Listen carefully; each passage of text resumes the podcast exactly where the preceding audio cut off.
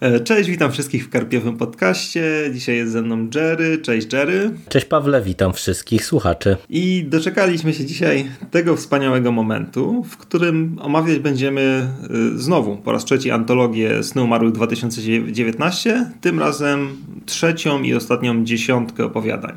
W końcu udało nam się dotrzeć do tego momentu, który no, trwało to dosyć długo, ale zaraz sobie opowiem o tym, czy było warto.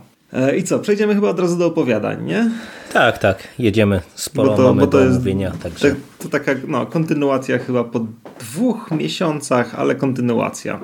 Okej, okay. pierwsze opowiadanie z tej ostatniej dziesiątki to Kraina Tomasza Kępskiego i ja muszę przyznać, że to jest opowiadanie, z którym miałem duży problem. E, czyli no tak, tak zacząłem, bo, bo między tymi dziesiątkami, jak czytaliśmy sobie, to chyba każdy z nas miał troszkę przerwy. Nie? To nie było tak, że skończyliśmy omawiać jedną część i siadaliśmy od razu do kolejnej, tylko jakieś inne lektury wpadały, dlatego taka długa przerwa. No, także to taki był. Było to opowiadanie, do którego usiadłem po jakimś czasie i no mocno się od niego odbiłem, bo to jest yy, taki. Jest, jest, ono, jest ono w dużej mierze po prostu. No dobra, już, już się, ja już się plączę nawet jak, jak mówię o tym, jak ono jest napisane. To jest opowiadanie bardzo. Mm, bardzo mało posiadające fabuły, przynajmniej w pierwszej części, składające się z opisów jakichś dziwnych e, krain, którymi podróżuje główny bohater, a dopiero pod koniec e, wyjaśnia się nam to, czym owe krainy są i co bohater musi zrobić, żeby sobie w nich zostać. O czym chyba nie będziemy jakoś szczegółowo opowiadać, bo to jakby na tym polega cały sens opowiadania i nie ma sensu tutaj psuć czy spoilerować słuchaczom. Ja tylko jeszcze wiesz, dodam, nim cię dopuszczę do głosu w tym temacie, że jak właśnie, bo no dzisiaj siadłem do tego opowiadania drugi raz, bo przyznam, że z pierwszego czytania zupełnie nic nie pamiętałem już.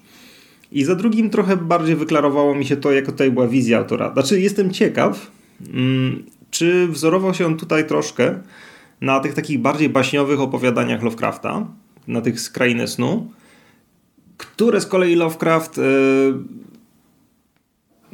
tworzył mocno inspirując się opowiadaniami, opowiadaniami e, Lorda Dansaniego.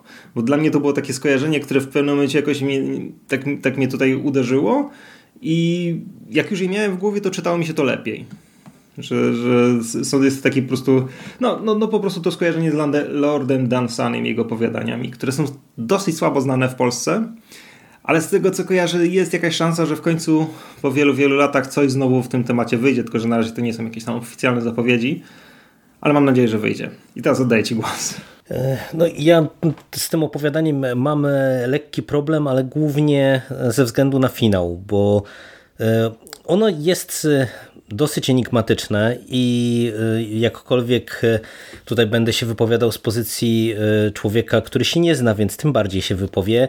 Być może faktycznie jest coś w tym, co mówisz, że mm, tutaj ten Lord Dunsany jest jakąś tam postacią, która temu przyświe, przyświeca, y, bo to tak mi się trochę, jak o tym wspomniałeś, skojarzyło z tymi nawiązaniami, które w Providence mieliśmy i faktycznie być może te, te krainy to gdzieś tam tak by można było e, sobie umiejscowić, czy tę krainę, no bo to w zasadzie jest jedna kraina, tylko trochę podzielona.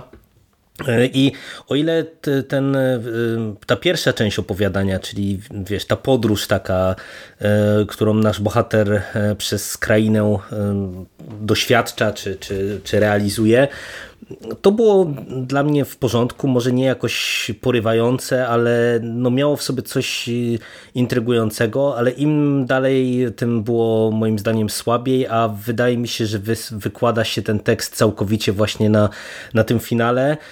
I no ja się zgadzam, że tutaj przy taki, takim omówieniu, które my serwujemy krótkim, to nie ma sensu wchodzić w tak naprawdę właśnie w finałowy twist, w finałowe rozwiązanie, no bo do tego cały tekst się mm, sprowadza w dużej mierze, e, no ale tak jak mówię, no nie przekonuje mnie zupełnie ten, ten finał i mam wrażenie, że on też totalnie odstaje od mm, reszty tekstu właśnie, że, który jest pomimo no też takich trochę jakichś tam nie wiem, brutalniejszych czy, czy mroczniejszych wątków. On jest w dużej mierze taki właśnie trochę mm, enigmatyczny, oniryczny, baśniowy, a, a ten finał idzie w zupełnie innym kierunku i, i to, to mi się gryzie. To, to jakoś suma summarum byłem mało usatysfakcjonowany tym tekstem. Tak, no zgadzam się z tym, co powiedziałeś. Ten finał, on jakby do... Spoilerując lekko, e, wprowadza jakby narratora czy głównego bohatera w szaleństwo, ale robi to w strasznie taki trywialny sposób, taki zupełnie e, niebaśniowy, niefantastyczny. Wydaje mi się, że można by to w zupełnie innym kierunku pociągnąć i, i właśnie wzmocnić efekt, który wcześniej się budował w tym opowiadaniu, a tutaj on no tak po prostu zostało tak trochę zgaszone na sam mhm, koniec. Dokładnie. No, także no to chyba tyle z naszej strony. No, no otwarcie takie sobie mocno tak naprawdę, no, takie jeżeli sobie. chodzi no to... o, o tą trzecią dziesiątkę. Tak. Yy... No dobrze, no to przejdziemy do kolejnego opowiadania, z którym też oboje mieliśmy problem. Opowiadanie Roberta Zawadzkiego Sen dziecka o morzu i to jest drugie opowiadanie, które uznałem, że przeczytam sobie przed tym podcastem po raz drugi. Dlatego, że za pierwszym razem nic z niego nie zrozumiałem. A za drugim razem zrozumiałem, mam wrażenie, o wiele więcej, aczkolwiek nie wszystko. I to, co bardzo mi się podoba w tym opowiadaniu, albo nie, dobra, zacznę od tego, co mi się nie podoba. Nie podoba mi się to, że go do końca nie rozumiem. Mm, a, to, a podoba mi się to, jakie ono jest napisane. Bardzo podoba mi się taki, takie balansowanie na granicy między że może nie na granicy, na, y, używanie tak, tak, tak, takiej bardzo mocnej oniryczności, y, takiej atmosfery snu, w której y, nie do końca jesteśmy w stanie my się odnaleźć i jak sam opowiada o tym narrator opowiadania, sam też się nie odnajduje. I wydaje mi się, że jakby udało się tej autorowi uzyskać właśnie taką, taką bardzo mroczną, dziwną tajemniczość, dziwną właśnie, której nie jesteśmy zupełnie nie jesteśmy zupełnie pewni rzeczywistości, która nas otacza. Ona jest jakaś taka, nie wiem, no, używając takiego banalnego porównania, taka bardzo linczowska na jakimś poziomie. Taki, mm, no bo to wiadomo, Lynch to się od razu z nami kojarzy, przynajmniej mnie. I szczerze mówiąc, jak za pierwszym razem byłem bardzo oczarowany tym opowiadaniem, tak za drugim razem nawet mi się spodobało. No dla mnie ten tekst y, ponownie jest problematyczny, tak jak pierwszy. Y, tak jak wspomniałeś, on jest bardzo mocno y, niejasny czy, czy nieczytelny. Ja miałem podobny problem jak ty, w sensie nie, nie do końca rozumiem tutaj i intencję autora i samo to opowiadanie zgadzam się też z tym, co powiedziałeś, że ono jest dobrze napisane. To, to nie jest ten rodzaj tekstu, y, przy którym ja zaczynam trochę odpływać, bo y, czasem przy tak, takim bardzo enigmatycznym tekście, czy właśnie z gatunku weird, czy, czy jakimkolwiek innym, ja mam takie tendencje, że w którymś momencie, wiesz, zaczynam się łapać na tym, że nie za bardzo rozumiem, o co chodzi autorowi i po prostu zaczynam mi myśli odpływać już w ogóle nie jestem w stanie tego ogarnąć, a tutaj ta forma, którą sobie autor obrał, podzielenia tego tekstu na takie bardzo króciutkie rozdziałiki i te, takiej, to, przynajmniej w teorii poukładania sobie wspomnień przez narratora, co też jakby ma właśnie odzwierciedlać, czy być odzwierciedlone w, właśnie w tym podziale na te krótkie takie rozdziałiki, które teoretycznie mają nas do e, sedna tutaj prowadzić, to całkiem nieźle się sprawdza, bo to się po prostu y, y, dobrze czyta i y, autor potrafił utrzymać moją uwagę do, do samego końca. Byłem zaintrygowany, do czego to prowadzi, no ale mimo wszystko ten tekst jest dla mnie chyba zbyt enigmatyczny. Ja nie jestem, przyznam się szczerze, odbiorcą tego rodzaju literatury weird fiction. Nie wiem, czy to jest kwestia tego, że jestem na nią za głupi, czy, czy nie jestem w stanie wychwycić e, intencję autora i i no, znowu nie byłem specjalnie usatysfakcjonowany, no bo tak naprawdę tutaj nie dostajemy, mam wrażenie, żadnej puenty, do, do niczego nas to nie doprowadza. Nie? To teoretycznie rozpoczynamy tekst od e, tego, że mamy sobie pewne wspomnienia poukładać, a tak naprawdę no no nie wiem, czy z perspektywy finału cokolwiek tutaj się układa, bo tak naprawdę idziemy, mam wrażenie, od skali mikro do skali y, makro, najbardziej jak to tylko jest możliwe i no i nie wiem, mam problem też z tym tekstem. Tak średnio mi się całościowo podobał. Mimo tego, że doceniam właśnie te, te jego walory e, literackie, to, to jednak, e, wiesz, formuła do mnie nie trafiła. Znaczy wiesz, bo znaczy to, to jeszcze tak doprecyzuję, bo tutaj w finale tego opowiadania w gruncie rzeczy jest wyjaśnione o co chodzi w całym opowiadaniu, więc to nie jest tak, że znaczy, że, znaczy dobra, ja to za drugim razem dopiero wyłapałem, bo za pierwszym pewnie trochę za szybko czytałem i nie wiedziałem na co zwracać uwagę, ale no tak, no autor jakby na początku i na końcu jakby tłumaczy o co chodzi w środku i okej, okay, ja to kumam. E, tylko, że cały czas mam wrażenie, że mimo wszystko coś mi umyka, że jakby właśnie nie dostaję tego takiego pierdolnięcia, które autor chciał mi zaserwować. I właśnie tu, tutaj ja się jakby gubię w tym opowiadaniu. I no i no, mimo wszystko ja przynajmniej po tej drugiej lekturze jestem całkiem zadowolony z tego. Moim zdaniem spoko tekst, aczkolwiek no, zdecydowanie mógłby być lepszy. Nie wiem, być może jest trochę przekombinowany. No, być znaczy, może, to, to, być może. Mhm. A to mówię w kontekście tekstu kolejnego, który mam wrażenie nie jest przekombinowany. Jest taki bardzo prosty na wielu poziomach i uważam, że to jest jego wielka zaleta. Bo przechodzimy do Winy Nowego Świata. E, swoją drogą fajnie, że tytuł tutaj jest taką trochę no pewną grą tak naprawdę. tak, z, tak, tak, taką z grą. czytelnikiem. Mhm. I dosyć zabawną można powiedzieć, co w kontekście antologii Weird Fiction też jest zabawne. No dobra, to jest opowiadanie Wina Nowego Świata Lecha Baczyńskiego i to jest jedno z opowiadań, które muszę przyznać, że z całej antologii podobają mi się najbardziej. Znaczy nie, że najbardziej z całej antologii, ale zaliczyłbym je gdzieś tam do czołówki. E, jest to opowiadanie zupełnie inne od większości rzeczy, które tutaj mogliśmy obserwować, bo w dużej mierze rozgrywa się ono gdzieś między e, narratorem a ekranem komputera. Mamy do, do czynienia z takim, można by powiedzieć, piwniczakiem, który pracuje jako spamer, troll e, czy, czy, czy coś takiego.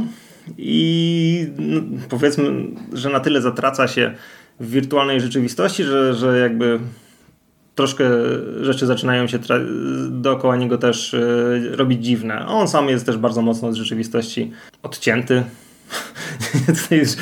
mam problem, żeby opowiedzieć o co chodzi, bo, bo tutaj jakby nie, nie, chcę, nie chcę właśnie za głęboko w to wchodzić, żeby też jakby tutaj twistu nie zdradzić. A to już w ogóle samo to, że mówię, że jest twist, to już trochę spoileruje.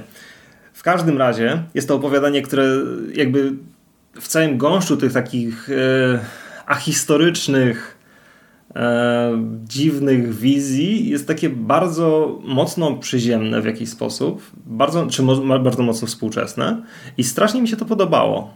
Że autor tutaj zupełnie właśnie nie ucieka od, znaczy nie ucieka ani w przyszłość, ani w przeszłość, ani w jakąś właśnie historyczność, tylko osadza to w bardzo konkretnych realiach. Tworzy bardzo konkretnego bohatera i udaje mu się uzyskać całkiem fajny, weirdowy klimat. Nie wiem, co, co, co ty o tym uważasz? No, podpisuję się pod tym, co powiedziałeś, że to jest bardzo dobre opowiadanie. Ono jest krótkie, zwarte, bardzo konsekwentnie prowadzone y, od samego początku.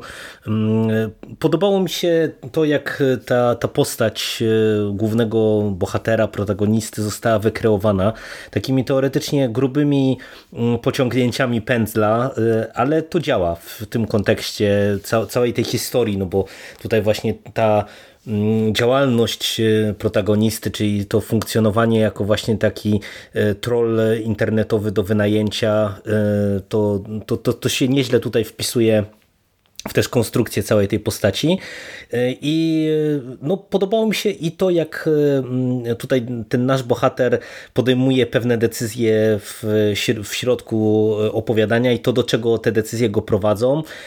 No to jest naprawdę całkiem porządnie, sprawnie napisany tekst, który właśnie dla odmiany podobał mi się i od tej strony językowej, warsztatowej i od strony fabularnej, bo wydaje mi się, że ten twist, który dostajemy na koniec E, on jest też całkiem ciekawy i, i, i dobrze gra jakby z całą fabułą tego opowiadania, także dobre opowiadanie, dobre. Nie wiem, czy też to, tak to odebrałeś, ale dla mnie właśnie, bo mówisz tutaj, że fajny styl, ja się zgadzam, że było to właśnie bardzo fajnie napisane, ale było zupełnie napisane prosto. Prosto, bardzo tak, tak, tak, tak zdecydowanie. Żadnych ozdobników. Mhm.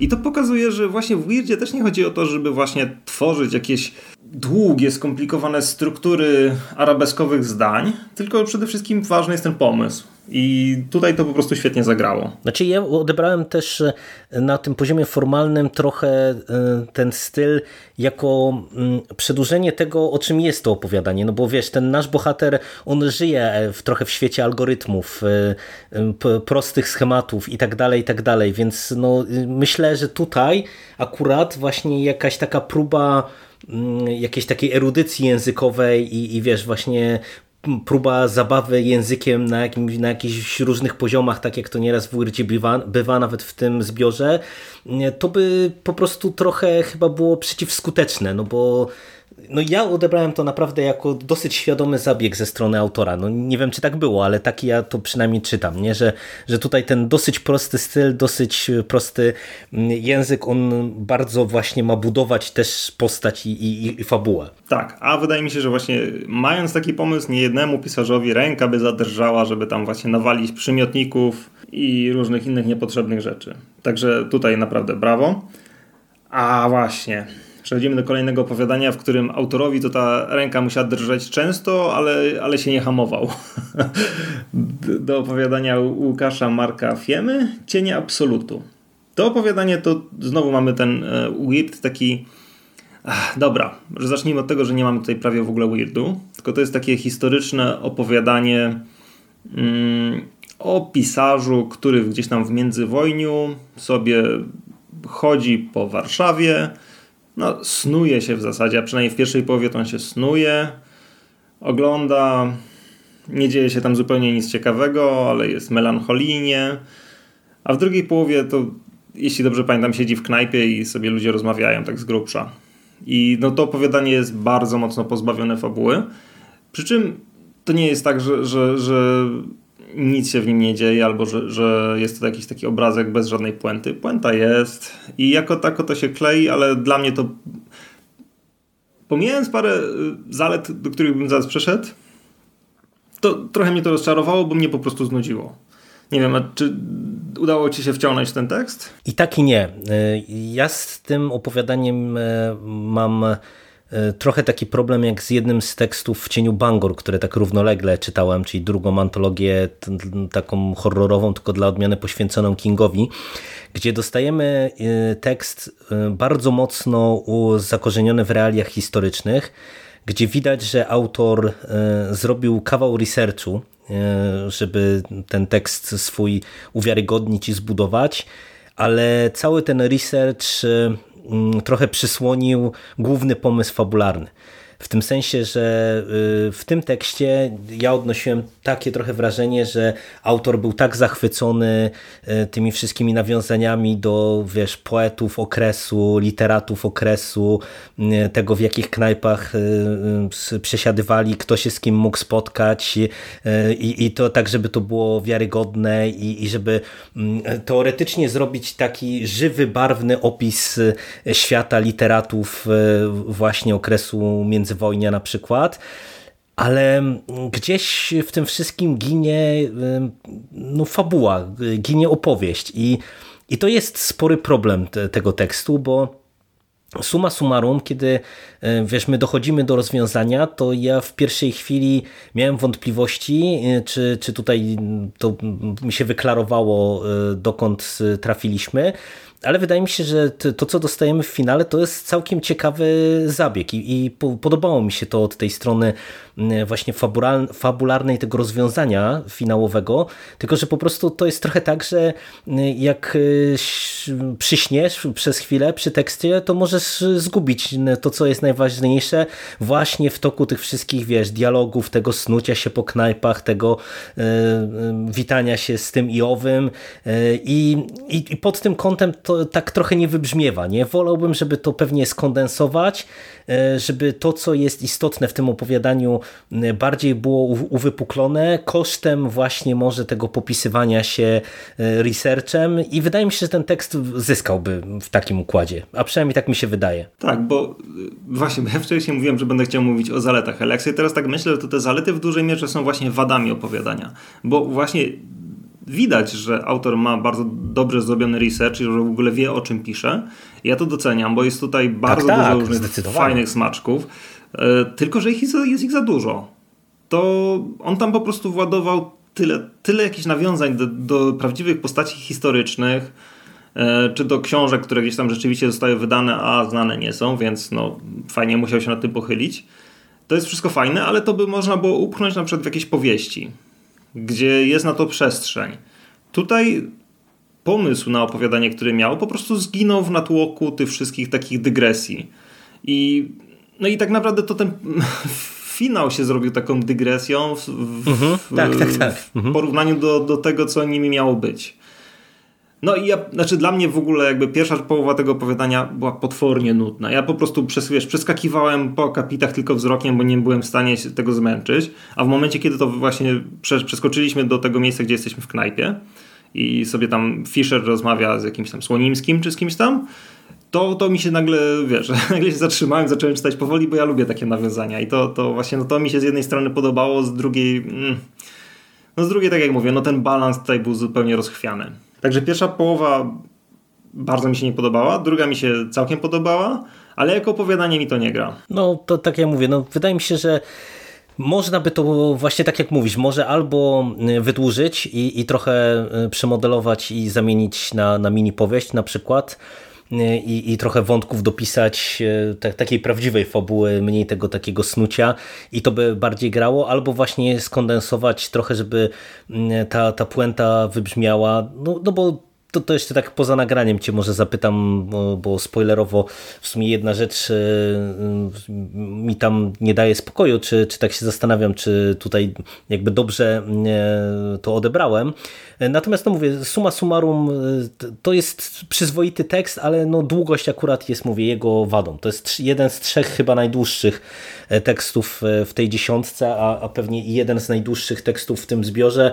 Mm, no i po prostu wydaje mi się, że jakby tutaj poprawić współpracować z jakimś redaktorem, wiesz, żeby e, trochę to zdynamizować, może porozkładać inaczej akcenty, to mówię, to, to też ta, to, to meritum byłoby gdzieś tam bardziej na wierzchu.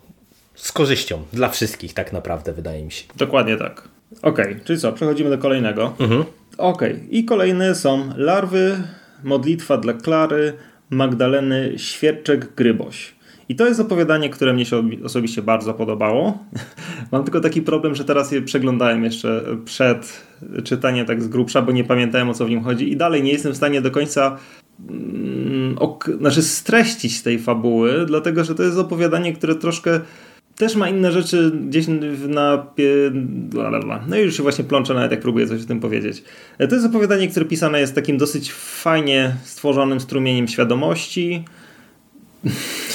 fabuła opowiada o tajemniczym tekście, który gdzieś tam wpływa na, na życie głównej bohaterki i jej przyjaciela, którzy tam stopniowo popadają pod wpływem tego tekstu w szaleństwo. I to, co, jeśli ja to mówię teraz, to sam zdaję sobie sprawę, że to zupełnie nie oddaje tego, czym ten tekst jest. To jest bardzo mocny, taki intensywny strumień świadomości, który, w którym wchodzimy do głowy dziewczyny z mnóstwem problemów, yy, byłej narkomanki i i po prostu ja bardzo mocno, udało mi się, nie wiem, jakoś bardzo mocno w ten tekście wczuć i płynęło mi się przez niego fantastycznie. Przepraszam, że nie potrafię go sensownie streścić. Jestem w stanie się pod tym podpisać, co jest e, pewnym zaskoczeniem, bo wydawało mi się, że ja niespecjalnie jestem odbiorcą tego rodzaju mm, literatury, czyli właśnie, tak jak mówisz, takiego strumienia świadomości. E, a tutaj autorka mnie złapała e, i w tym jest bardzo duża zasługa e, języka i tego, jak ten tekst jest napisany. No bo fabuła, no, tak jak mówisz, no ona jest trudna do, do nakreślenia. No, mamy jakąś tajemniczą księgę i y, potencjalne konsekwencje jej y, użycia, a może popadnięcia w szaleństwo, a może jedno i drugie. Y, I to jest naprawdę bardzo dobrze i zmyślnie poprowadzone, poprowadzone opowiadanie dobrze się przez nie płynie, mimo że to nie jest łatwy w odbiorze tekst, właśnie przez to, z czym mamy do czynienia, jak, jak, jak tutaj fabuła jest prowadzona, ale suma summarum działa i to jest w sumie fajne, że nawet jeżeli ja nie jestem w stanie w pełni powiedzieć, że tak zrozumiałem, co autorka miała na myśli, to wydaje mi się, że właśnie to, jak krótki, intensywny ten tekst jest, on działa po prostu jako takie literackie doznanie, o tak bym powiedział. I, i podoba tak. mi się mhm. pod tym kątem. Tak, bo tutaj ta, znowu, tutaj jest jakby fabułę i nawet jakiś ten pomysł fabularny mamy na drugim tle, w drugim tle. I może myśmy nawet przed chwilą gdzieś tam na to narzekali, ale tutaj to po prostu działa. Tu jest to po prostu napisane z pełną świadomością tego, jak ten styl jest wykorzystany. I nawet jeśli mamy jakieś długie akapity, które jakby nie dążą, do, znaczy nie dążą, no do, właśnie one do czegoś dążą. Nawet jeśli są długie i są pełne jakichś opisów, to to wszystko gra i to wszystko na bieżąco jest jakby czytelnikowi wynagradzane różnymi takimi drobnymi smaczkami, które gdzieś tam są poumieszczane. Tak, tak, a poza tym ten sposób narracji yy, pierwszoosobowej, ja nie, niespecjalnie lubię tego rodzaju teksty pisane z pierwszej osoby. Mam wrażenie, że to często jest, nie, nie wiem, jakieś lenistwo autora czy autorki i, próba pójścia na pozorną łatwiznę, a wielokrotnie to nie działa, a tutaj świetnie to działa, bo właśnie to, że ta bohaterka jest, nie wiem, byłą narkomanką i my od początku mamy poczucie, że ona jest nie do końca mm, jakby tak w pełni wiarygodna, tylko jest właśnie taką postacią trochę rozchwianą, trochę e, o rozchybotanej e, psychice, o rozchybotanych emocjach, no to po prostu od początku też nas to łapie na, ta, na takim poziomie emocjonalnego zaangażowania.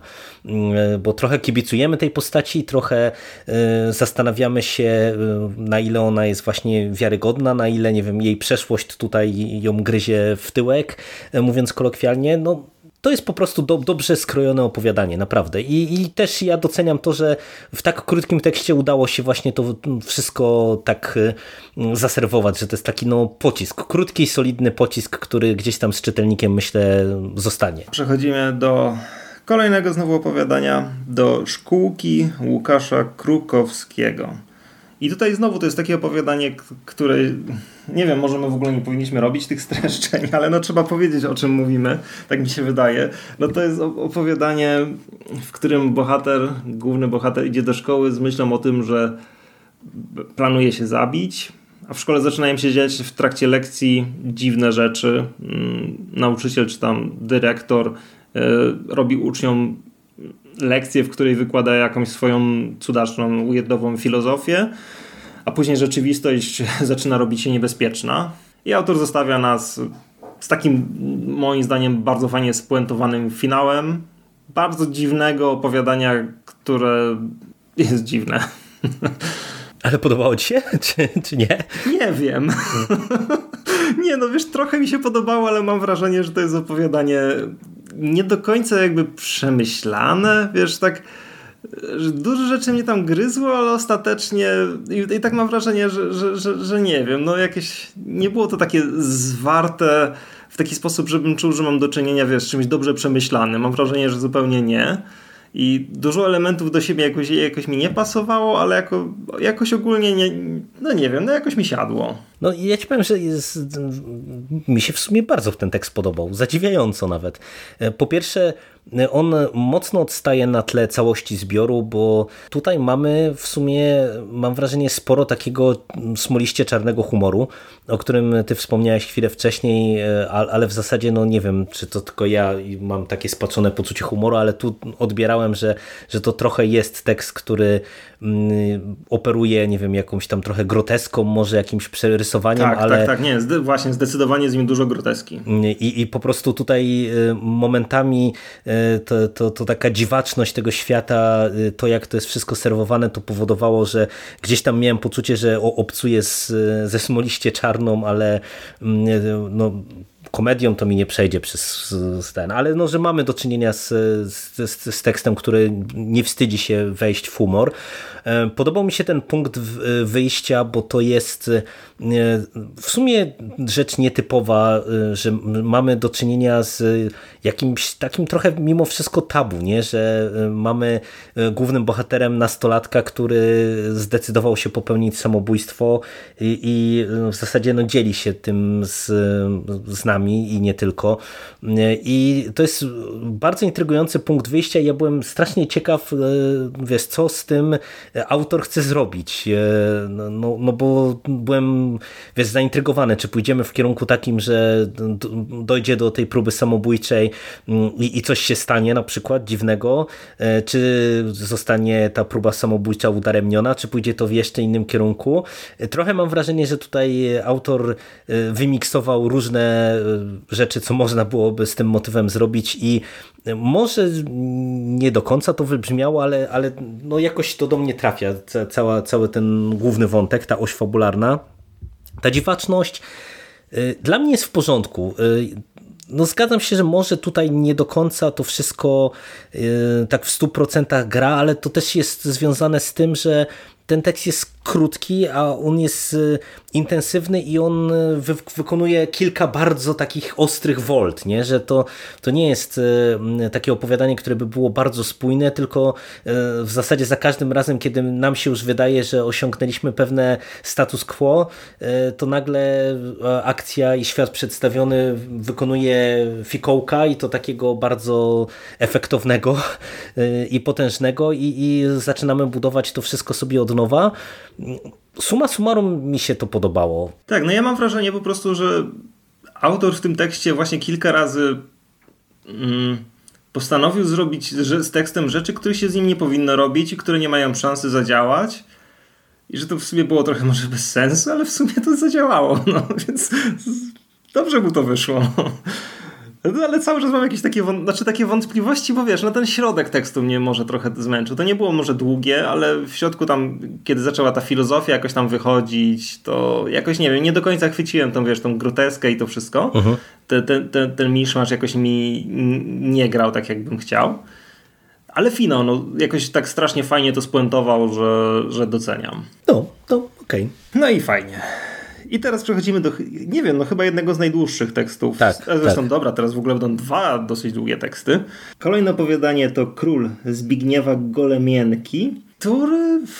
Dobra, co ja mogę nie powiedzieć, bo to jest właśnie długi tekst i teraz od czego by tu zacząć? E, jest to historia... Znaczy, to, to, to też... A, Boże, nie lubię streszczać. ale, ale no. Ja tu mogę przyjąć pałeczkę w sumie. A to proszę. E, bo... bo... to jest tekst, który e, mam wrażenie, że ponownie jest długim tekstem, który nie do końca jest tekstem weirdowym.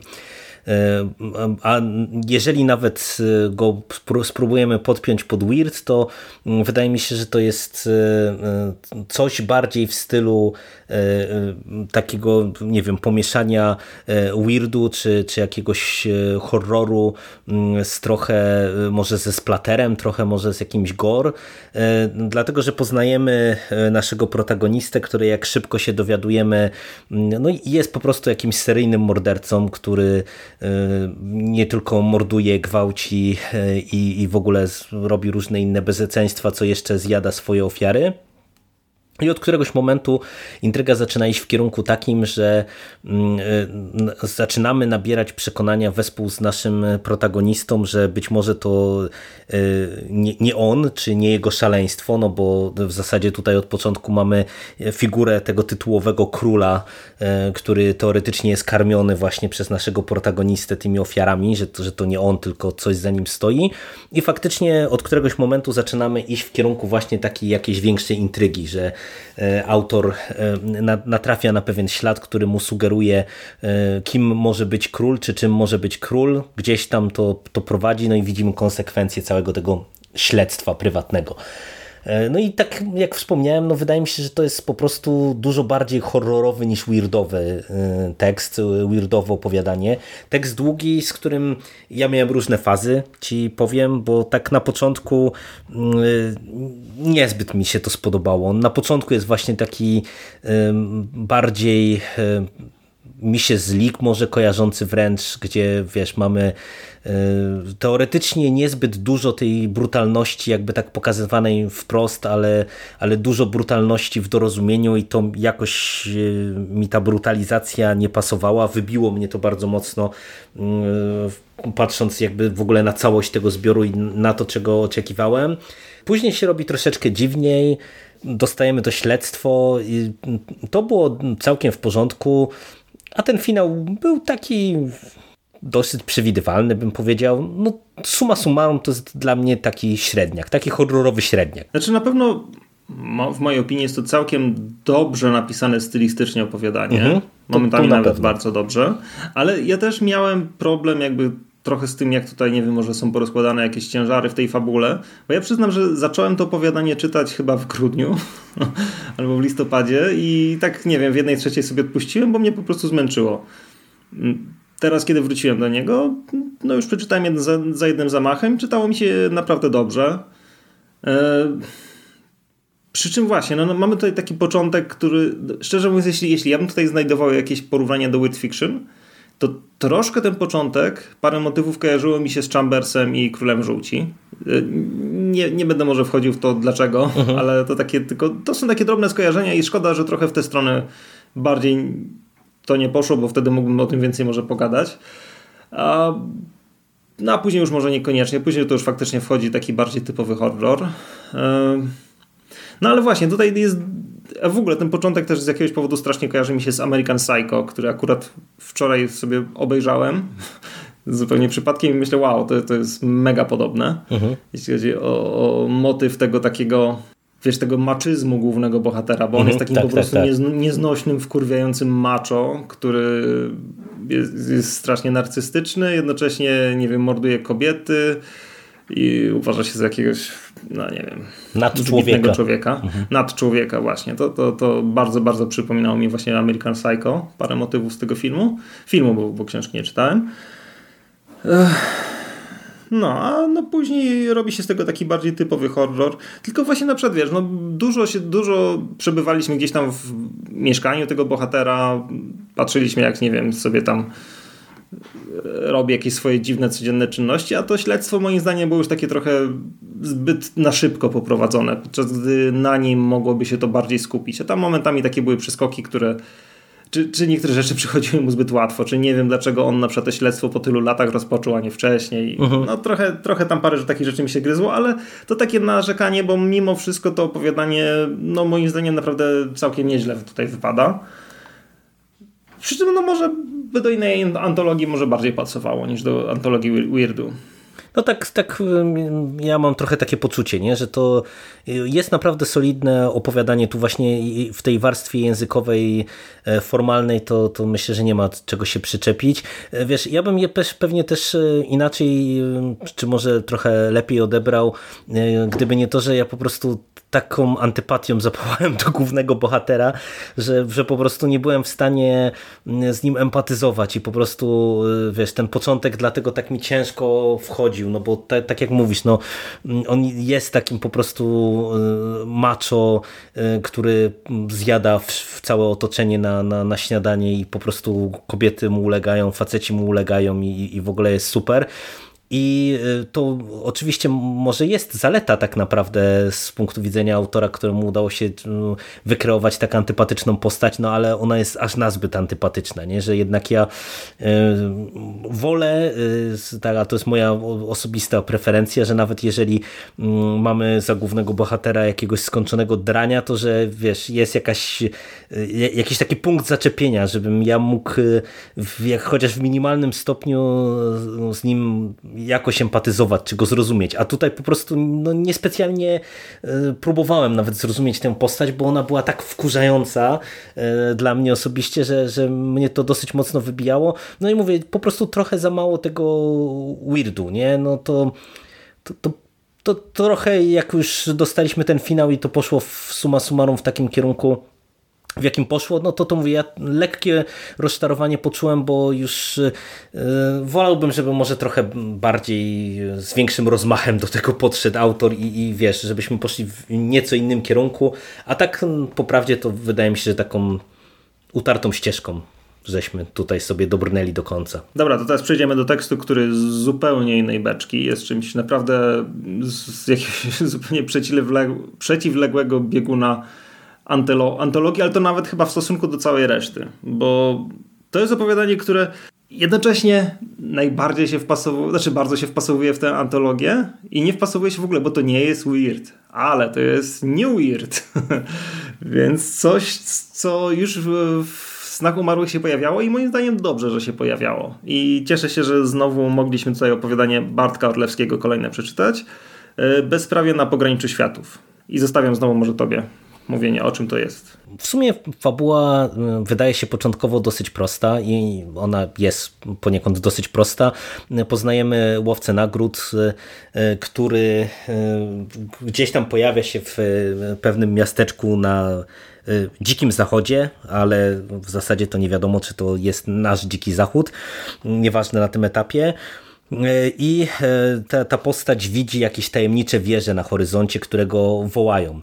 I kiedy w którymś momencie na swojej ścieżce spotyka jakąś dziwną postać, jakiegoś, nie wiem, demona, potwora, który e, oferuje mu, że doprowadzi go do tych wież, jeżeli on wykona dla niego zlecenie, zlecenie, które polega na pochwyceniu i wykończeniu e, jego dawnych kumpli, rewolwerowców, z którymi kiedyś się woził, a którzy, którzy teraz mają zamiar użyć e, jakiejś magii, aby otworzyć przejście do czegoś, co się nazywa międzyświatem, no to on go właśnie doprowadzi do tych wież. No i tak się zaczyna intryga w opowiadaniu, które y, wykonuje kilka volt po drodze, zmienia y, troszeczkę kierunek, y, ale no moim zdaniem jest jednym z najlepszych opowiadań w ogóle w całym zbiorze.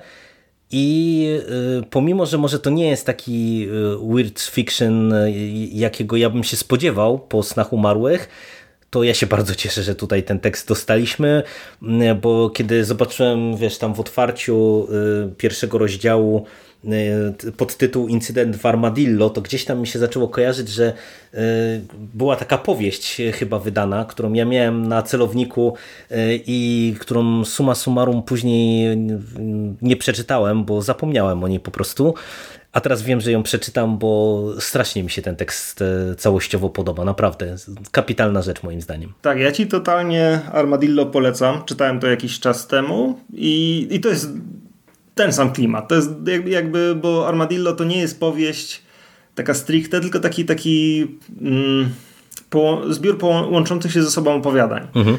Czyli nawet w tym opowiadaniu w gruncie rzeczy mamy z tym do, do tak, tak, tak. w mniejszej mhm. skali. I to jest jakby charakterystyczne, mam wrażenie, dla e, Bartosza Orlewskiego, że on też nie do końca, jakby mam wrażenie, na pierwszym miejscu stawia fabułę jako tako, tylko nie wiem, no, znaczy to opowiadanie, ono w sobie zawiera taki ładunek treści, jakichś przeskoków czasowych, dziwnych zabiegów, yy, nie wiem, właśnie tu jakieś cofanie się w czasie, tutaj przeskakujemy gdzieś do przodu, w zupełnie inne miejsce, to, to, jest, to jest bardzo szalone. Ale to właśnie fajnie gra, dlatego że widać, że, że autor robi to zupełnie świadomie. I, i jakby znaczy dążyłem do tego, że to, to, to samo masz w tej powieści. Mhm. Także ją, ją bardzo polecam, jeśli to ci się podobało. Bo tutaj mam wrażenie, że troszkę się czasami można pogubić w tym, co tam się dzieje. I no, mimo iż to jest takie raczej rozrywko, raczej taka rozrywkowa literatura, to wymaga ona trochę skupienia, żeby właśnie połapać się w tym, gdzie akurat e, autor postanawia nas przemieścić i w ogóle co, o czym ci bohaterowie rozmawiają. Ale to, to jest taka literatura, mam wrażenie, która powstała dla naszej frajdy i to po prostu i działa w tym kierunku. No być może tak. Ja być może też jestem tak kupiony, bo ja po prostu jestem wielkim fanem westernu, więc wiesz, dla mnie ilekroć ja widzę westernowe klimaty, to, to już mi się gęba cieszy, a tutaj wydaje mi się, że to zostało świetnie ograne, naprawdę tutaj e, czuć e, miłość autora też do, do tej konwencji, do tego gatunku e, i to wszystko, czym on obudowuje western, właśnie jakimś weirdem, jakimś, nie wiem, horrorem, jakąś fantastyką, czy, czy science fiction, bo tu w zasadzie to pewnie byśmy się mogli spierać e, z tym e, tutaj w różnych tych segmentach mamy do czynienia, tu miksuje wszystko ze wszystkim tak naprawdę, mm, ale właśnie ta, ta świadomość tego i to panowanie nad e, materią, to tutaj świetnie procentuje, wydaje mi się, bo to, co mówi, że ten tekst jest autentycznie podzielony czasem na takie mikroopowiadanka, gdzie, nie wiem, dostajemy jakąś opowieść w opowieści na przykład, albo jakąś retrospekcję, albo gdzieś tam nagle jesteśmy przeniesieni, ale no ja ani przez moment nie miałem poczucia, że autor zbacza z toru, tylko każdy w zasadzie z tych tekstów, każdy z tych opowiadanek czemuś służyło, nie wiem, podbudowywało postać, podbudowywało nam e, główną e, opowieść no i tak jak mówisz, być może to, to jest jeden z najbardziej rozrywkowych y, tekstów w tym zbiorze, o ile nie najbardziej rozrywkowy, mm, ale no, o, o takie y, rozrywkowe opowiadania ja nic nie robiłem, naprawdę.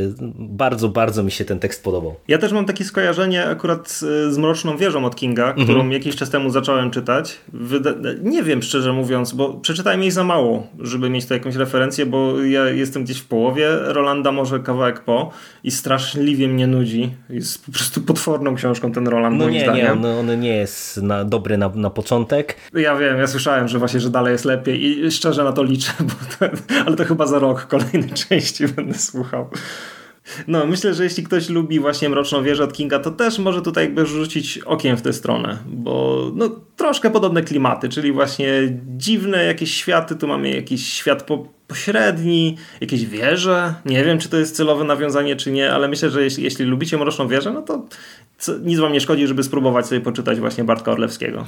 Czy tutaj, y, jak ty mi o tym wspomniałeś, to y, się zacząłem zastanawiać nad tym, czy, czy to faktycznie jest dobry trop i z jednej strony ja bym mocno polemizował, bo pomimo tego westernowego enturażu w Mrocznej Wieży i właśnie takich motywów, które tutaj teoretycznie pasują, bo są te wieże, jest nawet róża w którymś momencie, y, czyli też bardzo mocno wieżowy artefakt, to ja zawsze wierzę jako cykl odbierałem jako taki miks, nie wiem, westernu czy fantazy, ale z technologią, gdzie tam ta technologia jest zawsze gdzieś tam na pierwszym planie też, przynajmniej od drugiego, od drugiej odsłony. Tutaj tego w zasadzie nie ma, tylko właśnie jesteśmy bardziej w kierunku fantastyki przesunięci, magii, okultyzmu i tak dalej, i tak dalej, ale wydaje mi się, że suma summarum to faktycznie możesz mieć trochę racji że, że te klimaty są trochę podobne i te niektóre nawiązania mm, no, przynajmniej dają do myślenia, czy, czy autor czasami też właśnie nie mrugał okiem do, do fanów e, Mrocznej Wieży w ten czy w inny sposób. I tym samym kończymy jakby część, pewną część antologii, bo przeczytaliśmy i opowiedzieliśmy o wszystkich polskich opowiadaniach i zostały nam jeszcze trzy zagraniczne i wiersze, o których nie chcesz opowiadać. Ale to, to później. Okay, czyli teraz kolejna w kolejce jest Katie Koja i jej Opuszczony Ogród. Dosyć krótkie opowiadanie o pewnym nieudanym rozstaniu związku, które kończy się w bardzo dziwny, no może i weirdowy sposób. Mm, taki krótki, zwarty, moim zdaniem dobrze napisany tekst, który no, no, nie, nie umiem jakoś powiedzieć, że dał mi dużo frajdy, bo był strasznie taki ponury i nieprzyjemny. Ale był dobry. I, i ja szczerze mówiąc znam Katie że o wiele słabiej niż bym chciał, bo czytałem tylko jej Zero, jej debiut, który uważam za świetną powieść. To opowiadanie jakby nie obniża moim zdaniem poprzeczki i cały czas czuję wielkie wyrzuty sumienia, który, że nie czytałem nic więcej i pewnie kiedyś to w końcu nadrobię. No, y, dla mnie ten tekst y, to jest y, takie naprawdę solidnie, solidne kopnięcie mnie w tyłek, bo ja Zero nigdy nie skończyłem. Przeczytałem chyba pół książki i zmęczyła mnie ta powieść, coś mnie oderwało i nie, nie skończyłem jej finalnie. A to opowiadanie szalenie mi się podobało, przede wszystkim swoją plastycznością. Bo to, to nie jest tekst, który daje frajdę. Jak przed chwilą mówiliśmy, że ten to opowiadanie Bartka Orlewskiego no to, to było właśnie coś, co miało nam dać solidną porcję rozrywki. To jest opowiadanie na zupełnie innym biegunie, które ma nas solidnie przetyrać i po prostu jestem pod ogromnym wrażeniem plastyczności tego obrazu, który tutaj dostajemy. E, po prostu to, jak to zostało przez Kodże rozpisane, E, cały ten obrazek, no to ja, ja to miałem, wiesz, e, wypalone mam to pod, pod powiekami cały czas i to jest dla mnie niesamowita sztuka, bo ja pomimo tego, że czasem się śmieję, że ja mam tendencję do wizualizowania sobie wszystkiego, co czasami rodzi pewne problemy, mm, to w opowiadaniach czy przy literaturze to tak nie do końca to, to, to dla mnie działa, nie? że po prostu bardziej płynę z tekstem, i właśnie nie, nie patrzę obrazami, e, czy, czy nie próbuję nawet e, często patrzeć obrazami, a tutaj e, właśnie niesamowicie to na mnie tak oddziaływało pod tym kątem i, i strasznie mi się to opowiadanie podobało. A to powiem Ci, że jeśli nie doczytałeś zero, bo było dla Ciebie nudne w środku, to, to potwierdzam, ono jest nudne w środku.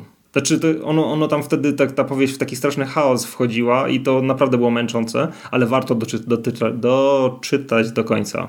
Także jeśli to cię zachęciło, to, to naprawdę koniecznie wróć i doczytaj do końca. No, pewnie bym musiał powtórkę zrobić, bo co, co prawda ja pamiętam dosyć dobrze ten początek, ale no, myślę, że żeby to wybrzmiało, to bym musiał zrobić powtórkę, ale no, chętnie się zmierzę jeszcze raz z Koczą, bo, bo naprawdę ten tekst rozbudził mój apetyt. A teraz mielizna Johna Langana. Masz ochotę mówić, o czym to jest? W zasadzie dobre pytanie, o czym to jest. W sumie nie wiem, czy to jest jakieś post-apo. Tak chyba by można powiedzieć. Nie? Mamy jakiegoś protagonistę, który mm, chodzi po domu i opowiada historię ze swojego życia pewną, pewnej postaci, czy w zasadzie nie postaci, bo to chyba krabowi opowiada, a my śledzimy z jednej strony rozpad rozpad świata naokoło, dlatego mówię, że być może to jest jakieś takie właśnie enigmatyczne postapo. Mm, z drugiej strony bardzo taką intymną, osobistą historię i, i opowieść o relacjach rodzinnych. Dziwne opowiadanie i nie wiem, jak ono ci się spodobało? Kupiło cię to? Nie wiem. Nie, no w zasadzie mnie kupiło, ale uważam, że jest bardzo dziwne i tak naprawdę jakby kupiłem je troszkę na ślepo, bo nie do końca wiem o co w nim chodziło. No, czuję, znaczy może, może wiem, może, może zrozumiałem, ale czuję się wobec niego trochę taki bezradny. Mam podobnie. Ono jest e, też dobrze językowo poprowadzone, e, bo, bo tutaj mam wrażenie, że ta dziwaczność otaczającego bohatera świata i, i to, z czym się on mierzy i z czym my się musimy mierzyć, e, jest tak niesamowicie interesująco kontrowana taką tą intymną historią rodzinną, i to zadziwiająco działa. I jak e, momentami czułem się lekko zagubiony, tak e, suma summarum chyba jestem kupiony. Chociaż no, to jest straszliwie dziwaczne opowiadanie, tak w mojej ocenie. Tu się podpisuję pod tym, co powiedziałeś. Ja w ogóle jestem ciekaw innych tekstów tego autora. Zastanawiam się, wiesz, po prostu, czy gdybym znał lepiej, mm, znaczy, czy mógł sobie jakby taki podbudować kontekst innych jego utworów, to może łatwiej bym zakumał ten, bo być może jest to taki autor, którego właśnie nie da się całkiem na wyrywki czytać. No w tytule e, zbioru tu ma Monstrous Geographies, więc zastanawiam się, czy ta kreacja tego świata i wiesz, te przenikające się różne formy, czy to nie jest właśnie jakiś taki, mm, nie wiem, motyw przewodni przynajmniej tego zbioru. E, no ciekawie to może zafunkcjonować właśnie też e, na, wiesz, etapie takiego dłuższego zbioru, nie? gdzie być może, nie wiem, to, to, to ten leitmotiv w postaci właśnie tej dziwacznej jakiejś postapokalipsy mm, no, wychodzi na pierwszy plan. No, nie wiem, może się kiedyś przekonamy. Tak, no jestem tego bardzo ciekaw. Na razie jestem zaintrygowany i jeśli by coś innego wyszło Langana, to ja chętnie przeczytam. A na koniec zostaje nam ostatnie opowiadanie. Brzu... Czekam, muszę sobie... O! E, Brzuchomóstwo w 20 prostych krokach Johna Pageta. Takie opowiadanie, którym się chyba wszyscy jarali najbardziej od samego początku i które budziło najwięcej zachwytów i na, które naj, najbardziej, na, którym najbardziej było wszystko nakręcane, że pamiętam, że jak tam się Wojtek Gunia zachwycał, a może nie Wojtek, kilka osób się zachwycało tym opowiadaniem i moim zdaniem słusznie, bo to jest naprawdę to jest takie opowiadanie weird fiction, które jest po prostu weirdem, takim pełnym ryjkiem. Tu jest, to, to, to, to wszystko jest zrobione tylko po to, żeby, żebym ja się poczuł dziwnie. I, I czytając to z każdą jakby stroną kolejną, ten, bo jakby tutaj cały czas mamy do, do czynienia z czymś, co udaje podręcznik brzuchomówstwa prezentujący kolejne kroki do tego, jak zostać brzuchomówcą. Z tym, że oczywiście, jak to, jak to w Weirdzie, im dalej, tym dziwniej. I w pewnym momencie wychodzimy poza takie brzuchomóstwo, jakie rozumiemy i przechodzimy do czegoś zupełnie innego, co chyba trudno nam tutaj wytłumaczyć. I moim zdaniem działa to fantastycznie. No, no po prostu świetny, bardzo niekonwencjonalny, bardzo udany tekst. No to jest tekst, który y, wymaga na pewno y, y, sporo jakby uwagi w lekturze, bo on się zaczyna, tak powiedziałbym, dosyć prosta, tak jak mówisz, im dalej, tym dziwniej. I na pewno to, co warte jest podkreślenia i co też pamiętam, że było wałkowane na etapie tym promocyjnym Snów Umarłych, to jest ta warstwa językowa, bo tutaj nawet nie chcę wiedzieć, jakich e, nakładów kreatywności wymagało przełożenie pierwszych paru kroków, e, kiedy mamy te różne zabawy językowe. To, to myślę, że to musiała być naprawdę tytaniczna praca. I to jest faktycznie bardzo dziwny tekst, który powiem Ci szczerze, że mnie walnął najmocniej, kiedy się kończy i mamy do czynienia z tekstem, który y, no, mi się osobiście bardzo mocno kojarzył z Ligottim, ale wydaje mi się, że pewnie słusznie, patrząc później na y, to, skąd się wziął sam y, Paget. Natomiast najbardziej mnie walnęło w kontekście tego tekstu to, że kończy się tekst, mamy napisane przekład Wojciech Gunia, John Paget, zawodowy brzuchomówca. I jak po prostu zestawiłem sobie to jakoś w głowie, wiesz, to co mm, przed chwilą przeczytałem, czyli ten poradnik, jak zostać brzuchomówcą e, z tym, że, że e, autor, e, no nie wiem, czy to jest trolling, chyba nie, no zakładam, że faktycznie nie, nie, nie. zajmuje się brzuchomówstwem, to jakoś tak mi to od razu jeszcze dodatkowo mnie przeorało nie? w kontekście tego tekstu i e, no to jest na pewno bardzo, bardzo dobre i interesujące, ciekawe opowiadanie. I moim zdaniem świetne zakończenie, można powiedzieć, oficjalnej części antologii, bo zostały nam jeszcze te wiersze.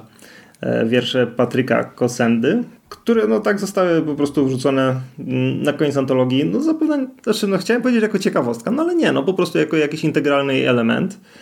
I ty chyba nie bardzo czujesz takie klimaty. Tak, no ja, ja się chcę wytłumaczyć, dlaczego, bo wspomniałeś, że ja nie chcę o nich mówić. E, ja po prostu uważam, że nie mam absolutnie kompetencji e, ani e, jako odbiorca, ani jako nawet domorosły krytyk, aby wypowiadać się o poezji. Naprawdę próbowałem przeczytać te wiersze. Dojechałem do połowy i uznałem, że ja po prostu nie, nie ogarniam. Nie, nie po prostu nie, nie czuję. Nie? Mam czasem w niewielu przypadkach tak, że nie wiem, że sięgnę po poezję, bo nie wiem, mam wrzucony wiersz y, w jakąś prozę czy coś takiego, bo jeżeli trafiam na wiersze, to tylko w takim przypadku świadomie chyba nie, nie sięgam po poezję. Y, i, i nie wiem, potrafię gdzieś tam ewentualnie dać się pochłonąć rytmowi języka na przykład, czy, czy wiesz, czy takim warsztatowym jakimś motywom, a tutaj ta poezja nie trafiała do mnie ani właśnie jakimś rytmem, bo, bo tutaj to, to jest bardzo mocno tak nietypowo z mojego punktu widzenia laika poezji, tak jak ja czuję poezję napisane i fabularnie też jakoś zupełnie to do mnie nie trafiało, więc po prostu ja nie chcę się wypowiadać, bo wiesz, bym skrzywdził tutaj wiersze, bo może to są, może to jest dobra albo nawet bardzo dobra poezja, a ja jako e, kompletny po prostu ignorant w tym zakresie, wiesz, bym stwierdził, że słabe, bo nie rozumiem i tyle. Także ja wstrzymuję się od głosu niniejszym przy tej poezji. A, a jak to do ciebie trafiało? Bo ja wiem, że ty dla odmiany w sumie poezję chyba dosyć lubisz, nie? I i sięgasz po, po różnego rodzaju poezję, no to mm, powiedz, jak tam e, doceniasz właśnie też e, sięgnięcie po wiersze w e, Snach Umarłych i jak ci się te konkretne podobały? Znaczy, ja lubię wiersze, ale ja bardzo mało czytam współczesnej poezji i bardzo słabo się na niej znam. I mam wrażenie, że tutaj mi, się, mi, mi to trafia rykoszetem, bo ja też nie, nie do końca rozumiem, o co chodzi w tych wierszach. Znaczy, być może o nic, być może ja, ja mylę się, jakby szukając tego sensu w tych miejscach, gdzie go szukam. Może on jest gdzie indziej. I No i być, być może po prostu jakby nie, nie, rozumiem czasem zamysłów autora, ale co mi się podoba, że one są moim zdaniem strasznie fajnie napisane. Na samym takim poziomie zabawy słowami, czy jakimiś frazami, cytowaniem jakichś rzeczy i samego brzmienia podobają mi się bardzo. Aż zazdroszczę autorowi takiej jakby wyobraźni, e, nie wiem jakiej, lirycznej, tego, tego jak e, no tutaj to wszystko ze sobą nawzajem współgra. Moim zdaniem no, no bardzo ciekawa rzecz. Chyba. E, a nie, sam pomysł, wiesz, tego, żeby te opowiadania, znaczy Boże, żeby to, tą poezję na koniec wrzucić, uważam, że, że całkiem fajny pomysł. Bo rzeczywiście jest ona taka dosyć weirdowa, jest momentami dosyć niesamowita, czy często groteskowa, więc jakby, jakby gra to z całością. Ja z, przy, z przyjemnością sobie po to sięgnąłem. No to to, to zacnie. To, to, to z tego wynika, że słusznie, e, że e, takie formy też się pojawiają, no bo jak widać na załączonym obrazku odbiorców też, e, też ma poezja cały czas, także spoko, spoko. To teraz co? Przeczytaliśmy całość. Jak się całość podobała? Może cię zapytam. Całość była za długa, moim zdaniem. To, to co powiedzieliśmy chyba już przy pierwszym tym naszym podcaście, Wydaje mi się, że y, tutaj naprawdę dałoby się wyciąć część tych opowiadań z zyskiem dla y, całości antologii.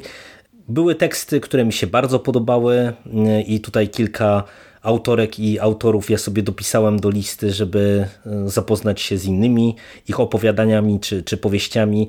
Kilku autorów e, mi się raczej źle przedstawiło i, i zaserwowali opowiadania słabe, no ale to jest w sumie taka no, immanentna cecha każdej antologii w zasadzie, że mamy e, bardzo różny przekrój opowiadań też jakościowo no, wydaje mi się, że mówię, czy ja mam problem z tak długimi e, antologiami właśnie, jeżeli e, gdzieś tam ten poziom jest taki bardzo różny, bo zawsze trochę w tym momencie mi się pojawia pytanie, e, czy nie dałoby się zrobić tak, żeby skrócić antologię i wiesz, zostawić trochę więcej tego mięsa.